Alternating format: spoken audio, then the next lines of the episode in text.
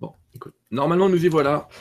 Bonjour à toutes et à tous, euh, bienvenue euh, à nouveau sur ma chaîne, ouais, pas très grande, il n'y a pas grand monde pour le moment, mais comme je vous l'ai dit, on, on est là pour faire euh, régulièrement euh, des interviews de gens que j'aime et que j'apprécie, et que je valide dans tous les cas de figure. Alors je voudrais souhaiter la bienvenue ce soir à Gwen Club, bonsoir. Bonsoir Sylvain et bonsoir à tous euh, qui nous écoutaient en direct ou ceux qui nous écouteront par la suite. Euh, je suis vraiment très très content euh, que tu m'as invité à... à participer avec toi, et euh, je sais que je t'ai découvert il n'y a pas très longtemps, tu, tu m'as l'air absolument chaleureux et fraternel et, euh, et lumineux. Allez, allons-y dans les compliments, et euh, je, je suis vraiment honoré d'être d'être avec toi ce soir. Eh ben écoute, tout pareil, tout pareil, la majorité des gens nous verront en différé, mais ne t'inquiète pas, ils vont nous voir, il n'y a pas de souci. Gwen, c'est quelqu'un aussi de lumineux, ouais. C'est quelqu'un qui, tu sais, euh, ma petite femme, dit souvent euh, « j'adore ton énergie ». Eh ben moi, j'adore ton énergie. Je vais reprendre la même expression qu'elle. J'adore l'énergie que tu déploies. J'adore cette énergie euh, enveloppante. Je sais pas, c'est très enveloppant et j'aime ça. C'est-à-dire que tu as, as ouvert, euh, certains diraient tous tes chakras. Moi, je vais dire tu as ouvert ton cœur tout simplement. Et euh, ce cœur grand ouvert nous sert et va nous servir à plein de choses, à toi comme à nous. Et puis, ben, je voulais euh, t'interviewer pour que les gens te connaissent un peu plus. Alors, pour qu'ils te connaissent un peu plus, je pense qu'on va pas faire euh, « je suis né le machin », et cetera. On va aller, j'allais dire, pas presque à la fin, mais on voit sur ton site, que je présenterai tout à l'heure, il n'y a pas de problème, et je vais mettre une incrustation dessus de toi pour que les gens puissent le trouver. Euh, on voit que tu es holothérapeute. Alors, on pourrait se poser des questions. Effectivement, on pense à holistique, on pense à hologramme, on pense à plein de choses quand on dit « holo ». Mais comment toi, tu le perçois, cette holothérapie? C'est quoi pour toi? D'accord. Alors, c'est vrai qu'on est très, très peu à avoir ce titre, entre guillemets, de holothérapeute. La majorité des thérapeutes euh, qui sont dans cette énergie, euh, un peu d'allier différentes thérapies en, en une, euh, de jongler avec un aspect euh, peut-être de l'esprit et du corps, euh, parlent plus volontiers de thérapie holistique. Donc, c'est des termes qui sont un peu plus communs, bien que ça signifie relativement la même chose. Euh, en fait, si tu veux, donc euh, holo, ça signifie le tout. Donc le, le fait de, de travailler dans l'holothérapie, c'est le fait euh, de travailler sur l'ensemble de l'être humain dans tout ce qu'il est. Donc nous, on divise ça sur quatre corps. Donc je dis je, je dis nous, parce que bon, je vous expliquerai par la suite. Donc on a un corps physique, on a un corps émotionnel, on a un corps mental, on a un corps spirituel. Et c'est vrai que, en fait, il est très, très, très compliqué de travailler l'un en négligeant les autres aspects de l'être humain. Ce que font la majorité des gens, ce qui, ce, ce qu'implique euh, la société dans laquelle on vit, ou par exemple, euh, la, quand, quand on a mal au ventre, ben, on prend un médicament, au lieu de se poser la question d'où vient ce mal de ventre. Est-ce que mon corps me parle? Est-ce que j'ai des émotions à lâcher? Est-ce que j'ai des pensées qui crée un mal de ventre? Et c'est vrai que le sens dans lequel va la l'holothérapie ou la santé holistique, c'est dans le fait soit de se soigner, donc euh, j'enseigne la santé avant tout, et ensuite de faire le pont entre le fait de se soigner ou se guérir et d'aller chercher les raisons et les causes qui font que consciemment ou inconsciemment, notre âme a décidé de nous faire tomber malade ou de vivre un accident ou de vivre un problème dans la vie, un problème ou voire même ça marche aussi pour pour les situations de bonheur, de joie, et cetera. Pourquoi on a décidé consciemment ou inconsciemment d'aller vivre des expériences, tout simplement. D'accord. Donc effectivement, euh, il y a tout un tas d'aspects peut-être à, à attaquer. J'allais dire attaquer, c'est peut-être pas le bon terme, hein, à aller voir. Et je pense que tu essayes de trouver un, un équilibre dans tous ces corps. Et moi, j'ai une question que, que se pose peut-être un tas de gens, c'est qu'est-ce que tu fais des, des médicaments là-dedans? Est-ce qu'ils ont leur place? Est-ce qu'ils n'ont pas leur place? Est-ce que tout ça se conjugue? On en fait quoi? C'est une question très intéressante et qui, qui me revient souvent. En fait, euh, c'est vrai qu'en mon âme et conscience, euh, j'enseignerais volontiers qu'on ne doit pas prendre de médicaments, d'autant que moi, je fais partie d'une famille où euh, mes quatre parents, voire même des oncles, des tantes, travaillent dans la médecine ou sont diplômés en médecine. Donc, j'ai un beau-père médecin, mon père est chirurgien dentiste, ma mère est thérapeute, euh, ma belle-mère travaille euh, dans les caisses de, de, de retraite. Donc, j'ai, j'ai vraiment un cadre approprié pour le système le de cadre. santé. Le cadre. Exactement. Et malgré ce cadre-là, en fait, tous mes parents, donc au sens large, en fait, euh, ne m'ont jamais donné aucun médicament. Et c'est euh, des choses qui reviennent assez souvent. C'est un peu comme si je connais beaucoup de gens qui me disent que les médecins, finalement, ils prescrivent des, des médicaments à leurs patients, mais eux, ils n'en prennent surtout pas ou ils n'en donnent pas à leur entourage. Ils n'en prennent pas autant, en tout cas, ça c'est sûr. Voilà. Donc, c'est vrai que quand on va chercher le pourquoi du comment on est tombé malade et qu'on guérit euh, sa maladie autrement que par la médication, il devient presque inutile de prendre des médicaments. Après, je vais peut-être mettre un, un bémol, ou peut-être même deux d'ailleurs, c'est que, en fait, euh, la prise de médicaments, c'est une manière de négliger les signaux que nous donne l'intelligence de notre corps. C'est-à-dire que lorsque l'être humain tombe malade ou vit une expérience quelle qu'elle soit, il y a des raisons. Et en fait, le corps nous signale euh, qu'il y a quelque chose à changer dans notre mode de vie ou dans notre conscientisation de la vie. Et en fait, nous, notre corps, il nous envoie des signaux qu'on doit écouter. Alors que la prise de médicaments, ça a l'effet inverse. Ça veut dire qu'au lieu d'écouter notre corps et notre âme ou notre guidance spirituelle, on y viendra par la suite, en fait, la prise de médicaments sert à arrêter les signaux. C'est un peu comme si on a une voiture et qu'il y a des clignotants, il y a un voyant qui dit il n'y a plus d'essence, il y a un, il y a un voyant qui dit il n'y a plus d'huile, ou il faut, il faut aller au garagiste. Et que nous, en fait, au lieu de, de suivre les signaux, eh ben, on, on les éteint. On éteint les signaux et on se dit bon, bah, tout va bien. Donc, c'est un peu à ça que se rapporte pour moi la prise de médicaments, c'est qu'on n'est plus du tout à l'écoute de nous.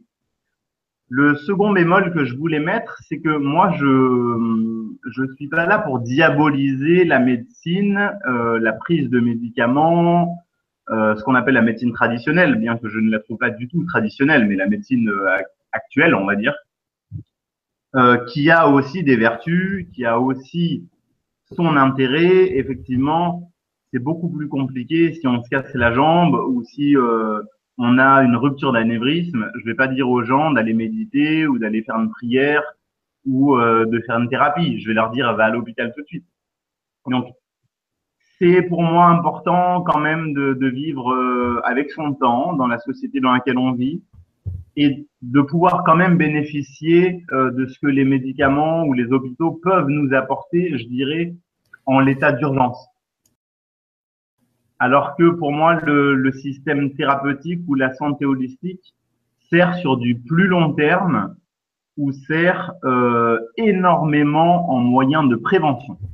D'accord, donc on laisserait l'hôpital pour les états qu'on va appeler aigus, pathologiques graves, et euh, on commencerait, on s'occuperait peut-être un peu plus du, de ce qu'on appelle aujourd'hui en médecine classique, hein, le terrain, c'est-à-dire la capacité à reconnaître ses propres signaux, mais aussi à préparer son corps à d'éventuelles agressions venant de l'extérieur.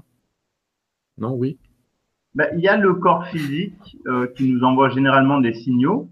C'est pour ça que c'est très important, euh, et je pense que ça intéressera les gens qui nous écoutent. Il y a des gens qui pensent avoir une santé dite fragile parce qu'ils tombent régulièrement malades ou ils sont relativement faibles selon eux. Et il y a d'autres gens qui prétendent avoir une santé de fer ou de béton parce qu'ils tombent jamais malades. Mais au final, si on écoute bien notre corps, la personne dite fragile, c'est peut-être une personne dont le corps est encore en vie. Donc, il signale facilement des choses à changer ou des modifications à apporter dans le mode de vie. Alors que la personne qui a une santé en fer, finalement, c'est aussi peut-être une personne dont le corps est déjà trop anesthésié par une alimentation malsaine, par une gestion d'émotions où on va tout conserver. Donc, en fait, le corps ne réagit presque plus, tout simplement. Donc, en fait, dans cet aspect de la santé holistique, il est important de, de voir que tomber malade ou vivre une expérience qui nous affaiblit, c'est une sorte de bénédiction. Est-ce que tu vois ce que je veux dire? Oui, oui, oui, je pense qu'effectivement, euh, si on suit le mot bénédiction, alors en plus, je vais te le faire en étymologie. Bénir, c'est apporter de la lumière. Donc finalement, ça vient apporter la lumière sur quelque chose qu'on ne regardait pas, a priori. Exactement, c'est tout à fait ça, oui. D'accord. Alors, je vais, euh, je présente une image là qui est celle de ton site et euh, enfin d'un, d'un site où tu où tu es pour être plus exact. Et c'est l'image donc du site qui s'appelle Santé Globale où on te voit effectivement avec le docteur Christian Tal Schaller et maître Johanna Razana, Razana Mael. On arrive. Hein. On a, j'ai plein d'amis malgaches, ça va, on y arrive. Sinon c'est un peu cool. Mais alors vous trois, vous êtes fantastiques. Vous avez, vous travaillez dans cette thérapie holistique, vous travaillez souvent euh, des personnages, des personnalités. Vous les appelez S P P A et j'aimerais bah, qu'on évoque peut-être ce que peuvent être les S P P A et, et comment euh, ce décodage, parce qu'on va voir un petit peu ce que c'est peut-être avec toi, mais on peut pas non plus faire deux heures. Et je vous invite vraiment à rejoindre Gwen dans ses stages pour comprendre euh, comment ça fonctionne. J'allais dire euh, comment ça fonctionne tout ça. Mais euh, que sont ces S P P A? Qu'est-ce qu'ils viennent faire dans notre histoire de santé globale, ces personnages?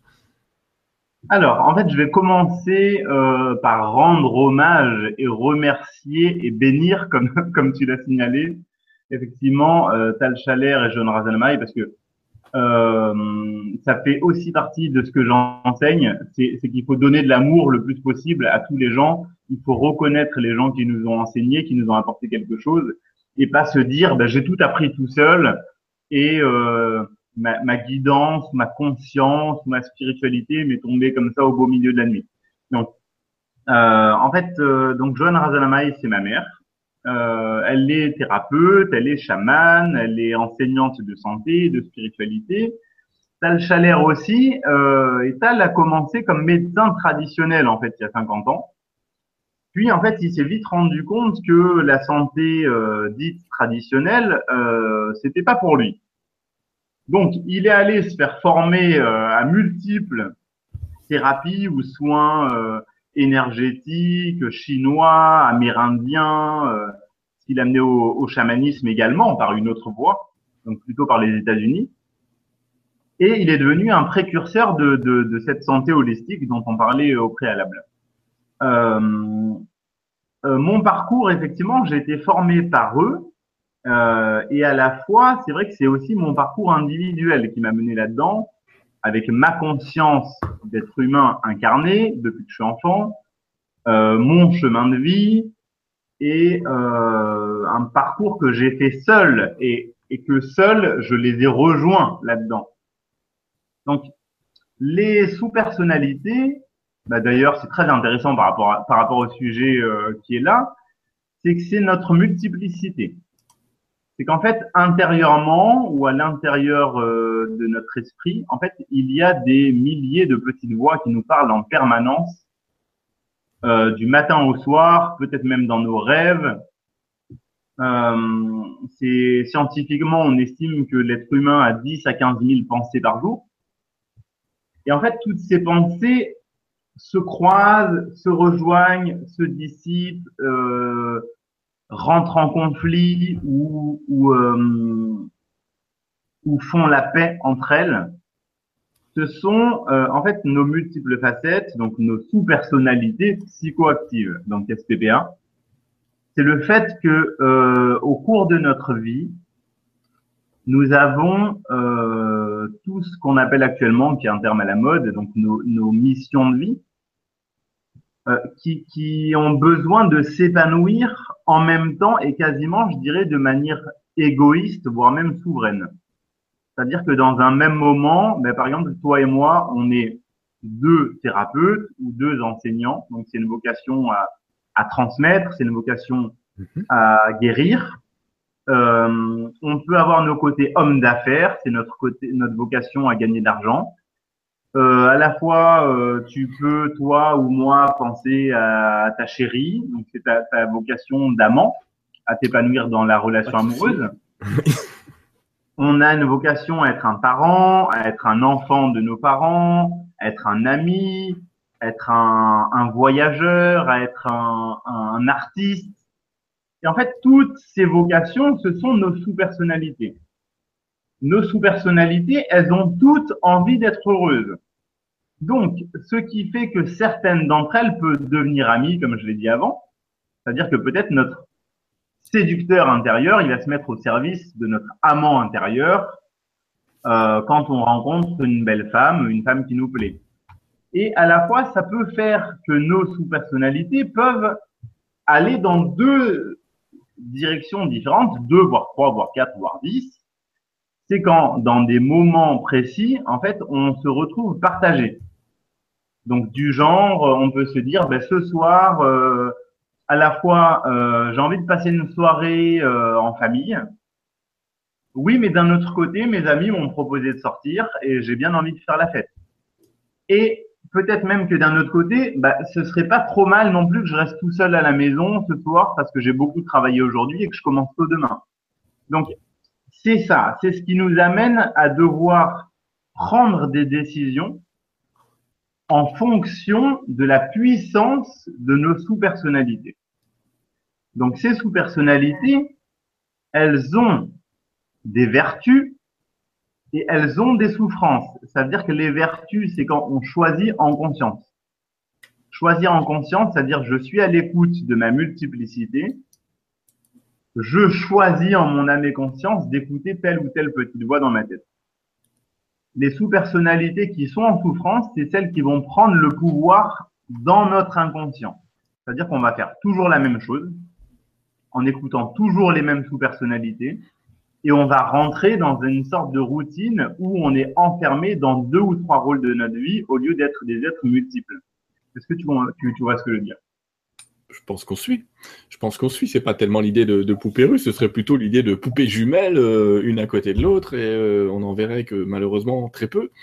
Et, mais derrière ça, comment tu vas nous aider euh, On verrait ça. Ce que je veux dire, c'est que quand on parle comme ça, ça a l'air euh, à la fois simple et complexe parce qu'on se dit ah mais c'est la vraie question, je pense, des stages, mais comment je choisis un de ces personnages?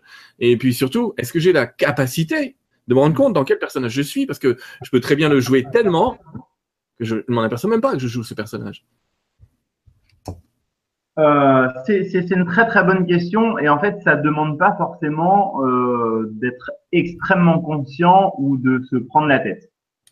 Tant mieux. C'est que, en fait, la, la, la majorité des gens sont formatés par leur éducation et par leur vie, mmh. de manière à, comme tu l'as dit auparavant, à ne vivre que deux ou trois ou quelques sous-personnalités au quotidien en délaissant complètement les autres. Euh, une personne qui est centrée, même si elle n'est pas consciente d'elle-même, une personne qui vit dans ce qu'on appelle l'instant présent, c'est une personne qui vit pleinement ses sous-personnalité au bon endroit et au bon moment. Donc, pour répondre à ta question simplement, c'est-à-dire que même sans avoir un niveau de conscience, bon d'ailleurs j'aime pas parler de niveau de conscience, un état de conscience euh, très élaboré ou très approfondi, en fait c'est, c'est simple, c'est quand, quand tu es avec ta femme, ben, tu es un amant, quand tu es avec tes amis, tu es un ami. Quand tu es avec tes patients, tu es un thérapeute ou tu es un enseignant. Quand tu es avec tes, euh, je sais pas moi, quand, quand tu rencontres des gens dans la rue, tu es un être social. Quand tu travailles, bah, tu penses à gagner de l'argent. Alors que le problème, quand on ne vit pas l'instant présent et qu'on ne vit pas dans ses sous-personnalités au bon endroit, au bon moment, c'est quand, par exemple, on est prisonnier de certains rôles. On est prisonnier, donc, dans nos repas de famille. Eh ben, on va faire l'enfant. L'enfant qui fait son caprice parce qu'il demande de l'amour inconsciemment. Quand on est avec ses amis, au lieu d'être dans des conversations amicales, eh ben, on va leur enseigner des choses. On va traiter nos amis comme si c'était des élèves. Alors, on va leur expliquer que euh, il faut faire comme ci, il faut pas faire comme ça, et que le bien pour eux, ce serait plutôt d'agir comme ça. Et c'est vrai que c'est des sujets passionnants, surtout pour nous qui sommes euh, euh, thérapeutes ou enseignants, de savoir se dire, je suis thérapeute ou enseignant quand je suis sollicité, mais c'est pas une raison pour faire une thérapie ou un, donner un enseignement à des personnes qui m'ont rien demandé. Tu vois ce que je veux dire? Ce que j'appelle typiquement la règle du libre arbitre et qui dit vaut mieux dire je suis que je sais. C'est ça, c'est ça, et c'est c'est ce qui fait partie, je trouve, des maladies de civilisation actuelle. Ça veut dire qu'on s'enferme dans des rôles, on adopte ce rôle et on adopte l'image qui va avec. C'est-à-dire que pour la majorité des gens, en fait, tout part d'un manque d'amour. C'est-à-dire qu'on n'a pas appris à aimer, à donner de l'amour ou à réclamer de l'amour sainement. Donc, on s'enferme dans un rôle qui nous fait croire que c'est comme ça qu'on va être aimé par la société, par le monde, par nos proches.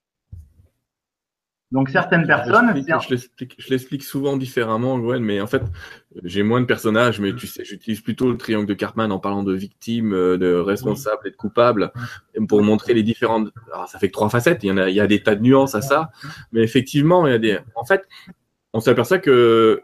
Comme tu parles de maladie de civilisation, il y, a, il y a des tas de gens qui se complaisent dans le rôle de victime et c'est peut-être parfois celui-là dont il faut sortir. J'ai presque tendance à dire en premier. Qu'en penses-tu? En fait, le rôle de victime, il est souvent lié à notre sous-personnalité d'enfant. Donc, ce qu'on appelle dans la majorité des spiritualités notre enfant intérieur.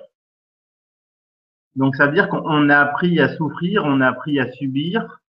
On a appris à se poser en victime de la vie pour attirer la compassion d'autrui.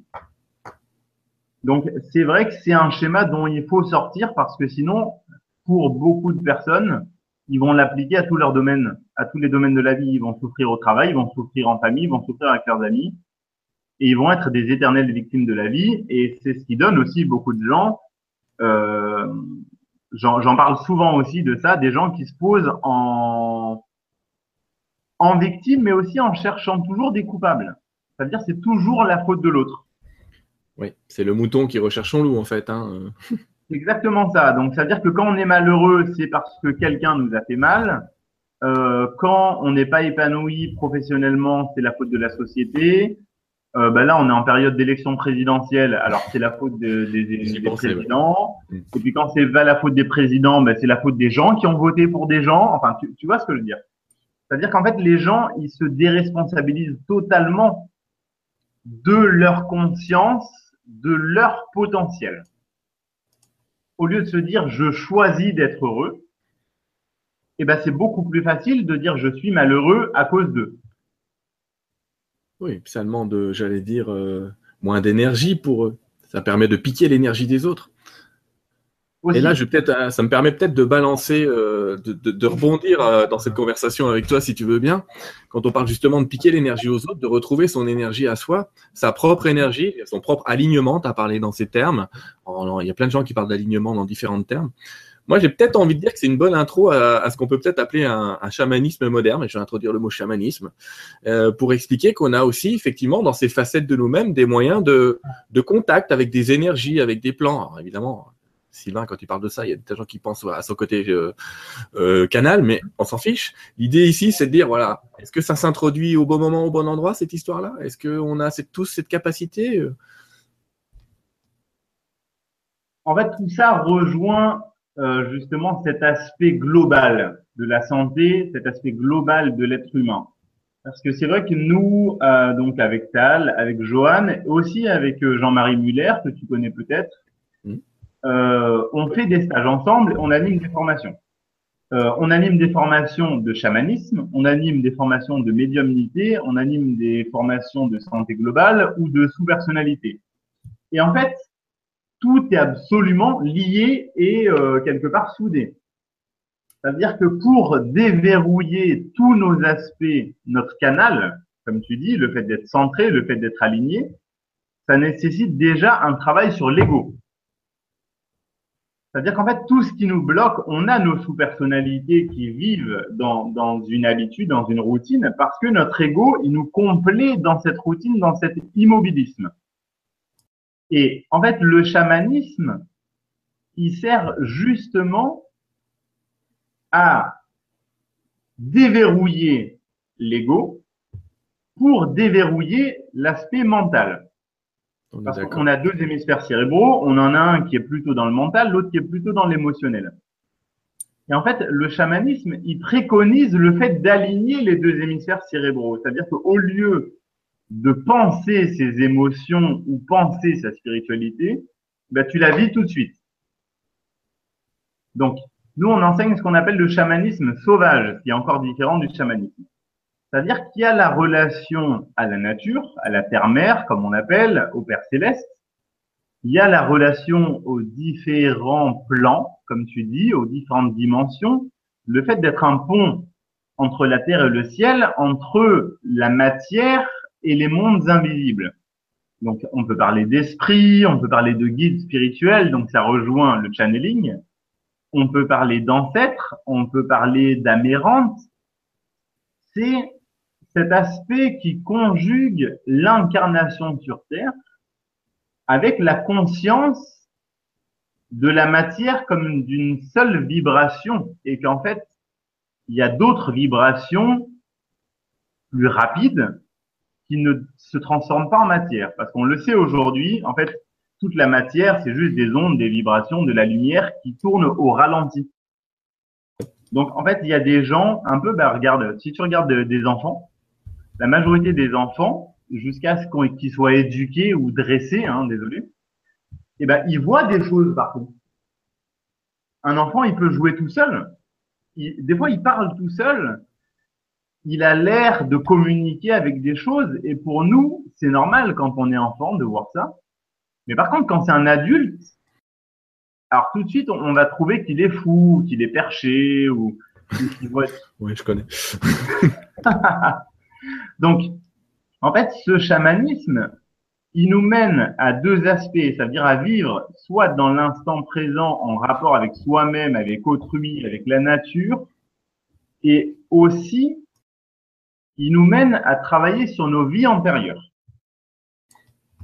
Donc ça, ça nous amène effectivement à quelque chose. Bon, pour moi, c'est pas du bouddhisme, hein, parce que je ne suis pas euh, bouddhiste, mais c'est une sorte d'évidence, c'est que notre âme, elle s'est incarnée sur Terre pour pour des raisons bien précises, parce qu'on a cheminé euh, au long de différentes vies et qu'on a choisi de vivre certaines vies, soit pour nous épanouir, soit pour guérir des blessures liées à d'autres vies. Donc, ce chamanisme nous permet d'aller soigner les blessures, d'aller Euh, permettre à d'autres euh, aspects de nous d'être dans la lumière. Oui, et c'est, c'est très multicouche.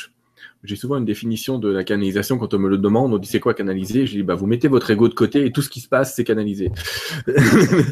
Mais parce qu'on peut canaliser plein de choses. Et effectivement, euh, je pense que tu vis aussi cette complexité de dire d'accord, il y a déjà ces personnages qu'on est, qu'on a été.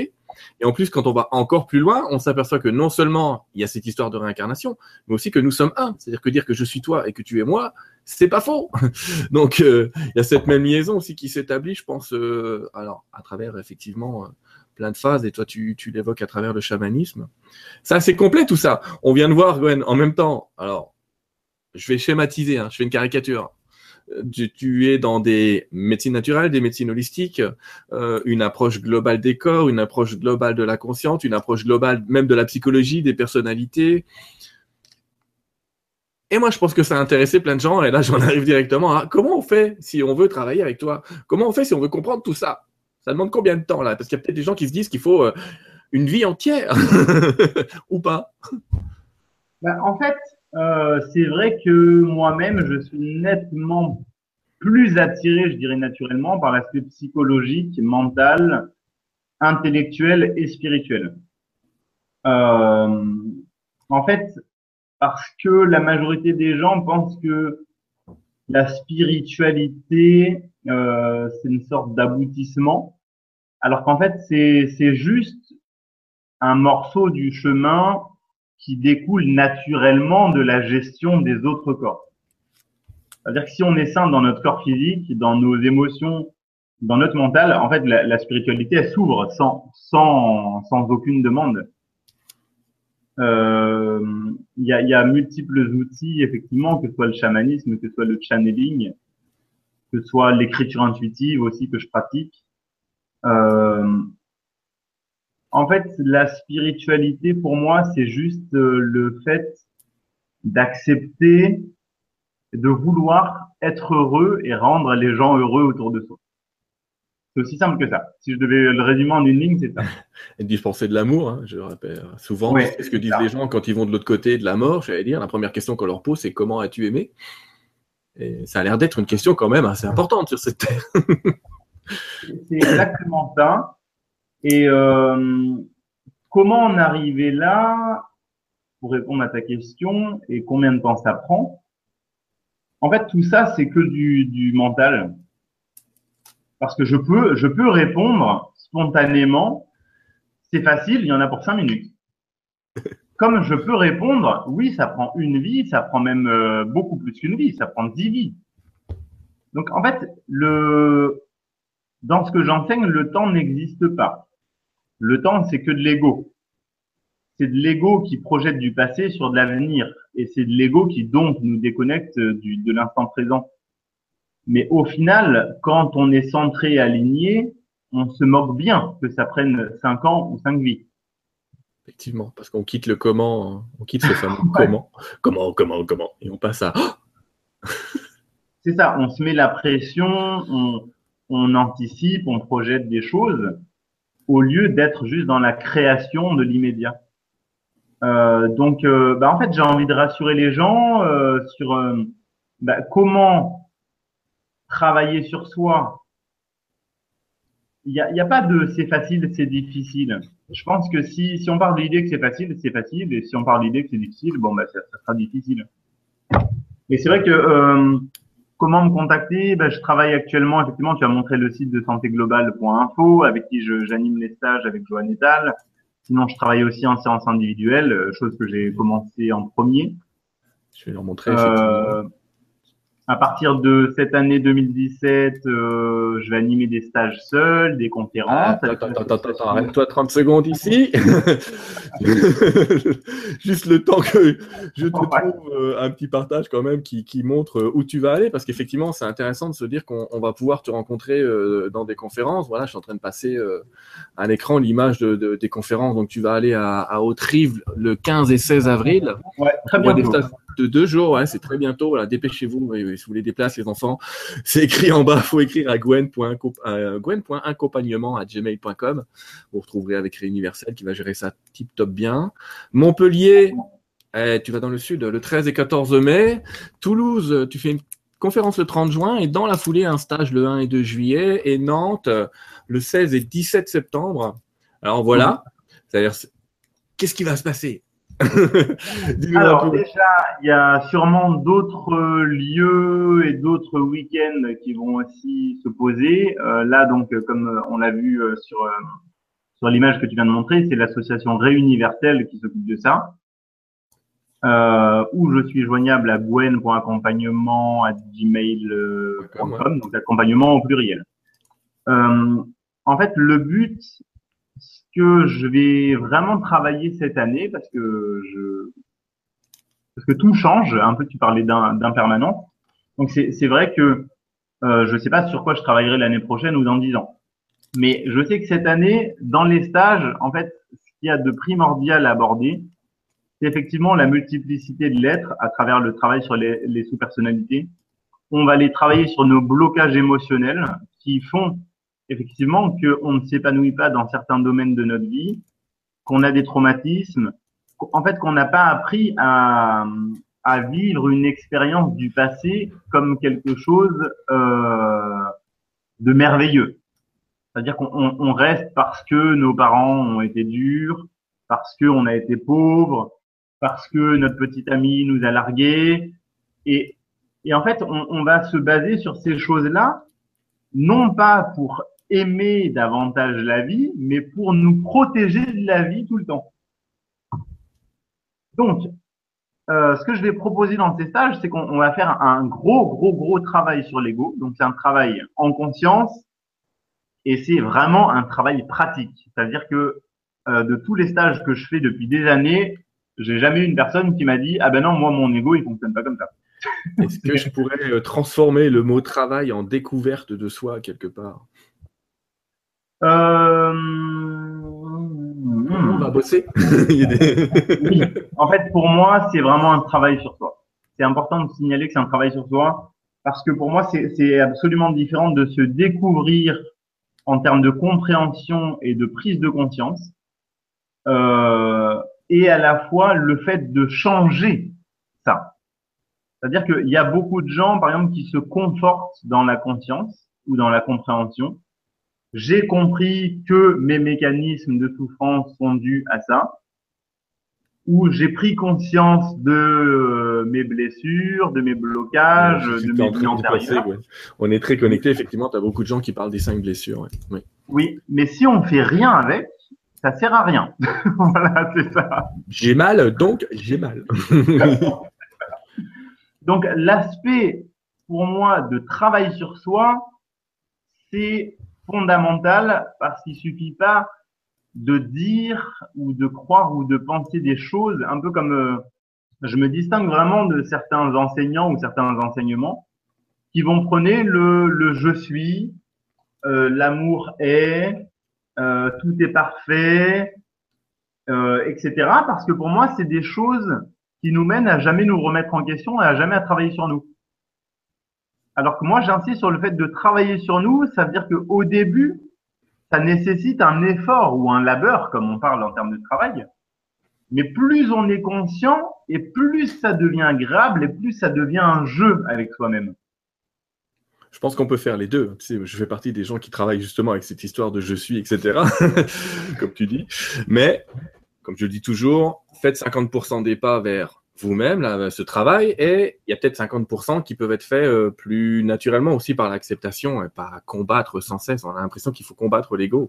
Oh, le pauvre petit bonhomme. Tu sais, j'ai un petit personnage, je ne sais pas si tu l'as déjà vu dans des conférences. Voilà l'ego pour moi. Je te présente mon, mon ego à chaque fois que je vais en conférence, c'est lui. Donc tu vois, il n'est pas méchant. Il n'est jamais bien méchant, notre ego. Il a l'air gentil, ton ego. Ben ouais, il a l'air bien gentil. Il peut être embêtant, mais il n'est pas méchant. Donc, c'est vrai, c'est vrai qu'il y a un travail à faire et euh, je passe mon temps à dire aux gens, effectivement, ça ne suffit pas, suffit pas de penser poulet pour que le poulet tombe du plafond. Il y a bien un moment, il va falloir avancer. Et même si on utilise les vieux adages, les vieux adages disent « aide-toi, le ciel t'aidera ». Mais ils disent « aide-toi ». Donc, voilà, notre incarnation humaine, à ton avis, ben, elle sert aussi à ça, à ce travail. Alors, euh, chamaniquement, j'ai, j'ai, spontanément, j'ai envie de te dire « oh !» Ça veut dire vraiment, je reconnais ce que tu dis, parce que euh, effectivement, cet adage, euh, effectivement biblique, c'est, c'est vraiment euh, la, la première phrase de mon enfance qui m'a marqué quand je lisais la Bible. Donc, euh, aide-toi et le ciel t'aidera. Pour moi, c'est, c'est le début de ce qu'aujourd'hui on peut appeler la, la loi de l'attraction. C'est que, bah, agis, euh, agis tes pensées, agis ta volonté. Ne sois pas juste dans le « je veux ci, je veux ça, je demande à l'univers ça ». Il y a, il y a le côté « je passe à l'action ». Et c'est, c'est vraiment quelque chose que j'adore, que j'applique, que j'enseigne. Et pour moi, euh, l'aboutissement du, du travail même de spiritualité, c'est l'action. C'est, c'est pas l'immobilisme, c'est pas, euh, c'est pas cette forme de, de penser une spiritualité. Donc, euh, quand je parle de travail, c'est vrai que euh, je rebondis aussi sur ce que tu dis. En fait, non, il ne faut pas combattre l'ego, il faut pacifier l'ego. Il faut unifier l'ego et l'âme. C'est-à-dire que moi, je travaille effectivement sur la conscience de l'ego, sur le travail sur l'ego. Le but étant de se connecter à son âme, de se connecter à ses guides, de se connecter à sa propre lumière. Et quand je parle d'aboutissement, c'est que, hum, effectivement, je ne prône pas la dualité. En fait, pour moi, le salut de l'être humain, chaque être humain ou tous les êtres humains dans le, dans l'humanité, dans la globalité, dans l'universalité, ça passe par sortir de cette dualité et vivre dans l'unité. Donc, il n'y a pas de bien, de mal, il n'y a pas de culpabilité, il n'y a pas de souffrance, il n'y a pas de péché. Il euh, n'y a pas de, de souffrance, euh, de bonheur. Et en fait, il n'y a, y a que des expériences de vie qui nous permettent de grandir. Donc, finalement, notre ego pacifié devient un allié. Donc, c'est pas l'ego qui est mauvais, c'est pas l'ego qui est à diaboliser, à combattre, à tuer, à dissoudre. En fait, l'ego, il est à apprivoiser, un peu comme dans Le Petit Prince. C'est que ça passe par de l'amour, ça passe pas par du jugement. Ouais. eh ben, c'est tout un programme, tout ça. Et effectivement, dans le monde non duel, il n'y a même pas de bonne et de mauvaise méthode. Tout, euh, tout trouve son sens. Et je pense que chacun trouve sa voie, en fait. Même les voies, elles changent. Hein. Les voies changent, les, les envies changent, tout change. Je reviens vers cette idée d'impermanence. En tout cas, euh, écoute, je te remercie vraiment de cette présentation. On ne peut pas aller au bout de tous les sujets parce que sinon, on va parler huit heures. Peut-être qu'on fera une autre séance. En réponse, s'il y a des gens qui s'intéressent, ils me le diront et on envisagera ça. Si tu le sens, si tu le sens, on verra bien. Euh... Voilà, tu, je sais pas quoi dire. Je trouve que c'est, c'est super. Tu donnes vraiment, euh, tu donnes envie de te voir. Et ça, c'est ce que je voulais, ce que je voulais dire par là. En tout cas, encore une fois, sincèrement, et merci d'exister, j'allais dire, et merci d'être là, et merci d'être là pour nous parce que. Parce que tu es un, un, un, un grand enseignant, vraiment. Tu es un grand enseignant parce que, parce que tu marches ta route. C'est-à-dire que tu, tu es comme nous tous. Hein, tu, de temps en temps, tu peux tomber, mais tu te relèves tout le temps avec tes principes, tes méthodes. Je pense, hein, oui. En tout cas, ça euh, se sent bien. Que, que je fais mon mieux sans, sans mettre aucune pression, quelle qu'elle soit. Voilà. Donc, euh, je, je vais euh, peut-être terminer sur le but des stages. En fait, euh, le, l'intérêt de participer au stage, c'est d'être en bonne santé, c'est d'être heureux, c'est d'être dans l'amour, c'est d'être dans le partage. Ça peut paraître hautement spirituel ou compliqué à vivre dans la matière, effectivement. Je pense que l'être euh, incarné n'est pas accompli de toute façon. Mais on peut déjà cheminer dans cette direction pour vivre en paix avec nous-mêmes, pour vivre en paix avec le monde entier. Et c'est ce qui amène au bonheur, c'est ce qui amène à la joie de vivre. Donc, euh, c'est, c'est dans ce chemin que je veux amener, que j'ai besoin de transmettre des outils, parce que au-delà de l'envie de transmettre, il y a, il y a mon propre besoin, c'est-à-dire qu'il y a aussi ma conscience de moi. Donc, euh, euh, ben, je te remercie aussi, euh, Sylvain. C'est vrai que je, bon, j'ai, j'ai un peu du mal avec euh, les compliments ou. Mais j'en demande pas. Tout va bien. Mais, mais euh, voilà, je, je crois que on est exceptionnel quand on est tout ce qu'il y a de plus simple. Ouais. Donc il euh, y a, y a pas vraiment. Je vais dans le sens de sortir. Oui, on trébuche, on tombe, on vit des expériences, on souffre, et au fond, on grandit, on grandit toujours. Et je trouve que c'est magnifique que des personnes comme toi, comme moi, et je le dis pas avec mon ego, je le dis avec mon âme, ou comme chaque personne, chaque être humain qui a un rôle à jouer sur Terre, parce que même les gens, les gens qui pensent ne pas trouver leur chemin de vie ou leur mission ou, ou leur euh, qu'est-ce qu'ils font là, en fait, on a tous un rôle très précis et et on a tous une utilité fondamentale à l'existence de l'univers complet. Donc, euh, voilà, c'est, c'est juste une question euh, de, de poser une, une, une petite pierre euh, voilà, à la construction d'un mur. Et, et puis que ce soit moi ou qu'on, qu'on me flatte, mais en fait, c'est la responsabilité de, de tout un chacun. En tout cas, on commence, on commence le mur là où on est et on s'aperçoit que déjà, souvent, on est au bon endroit et au bon moment, malgré tout ce qu'on a pu croire et tous les masques qu'on se met sur nous en se disant « Il faut absolument que je fasse autre chose pour être heureux. » Tu vas nous aider. Euh, je te remercie. Toi comme moi, on a des stages. C'est ce que je veux dire aux gens où, a priori, tu vois, tu l'as dit toi-même, mais en gros, ce sera jamais la même chose. Donc, si les gens viennent à deux stages, ils vont deux choses différentes. Ils vont apprendre des choses dans des aspects différents parce que forcément, c'est interactif. C'est peut-être l'avantage aussi de voir les gens vrais. Tu fais des séances individuelles, donc je laisse les gens euh, te contacter et, et te trouver. Euh, et puis, tu sais quoi, euh, remercie. Et puis, ah, tu t'y attendais pas, mais je vais te laisser le mot de la fin. À toi.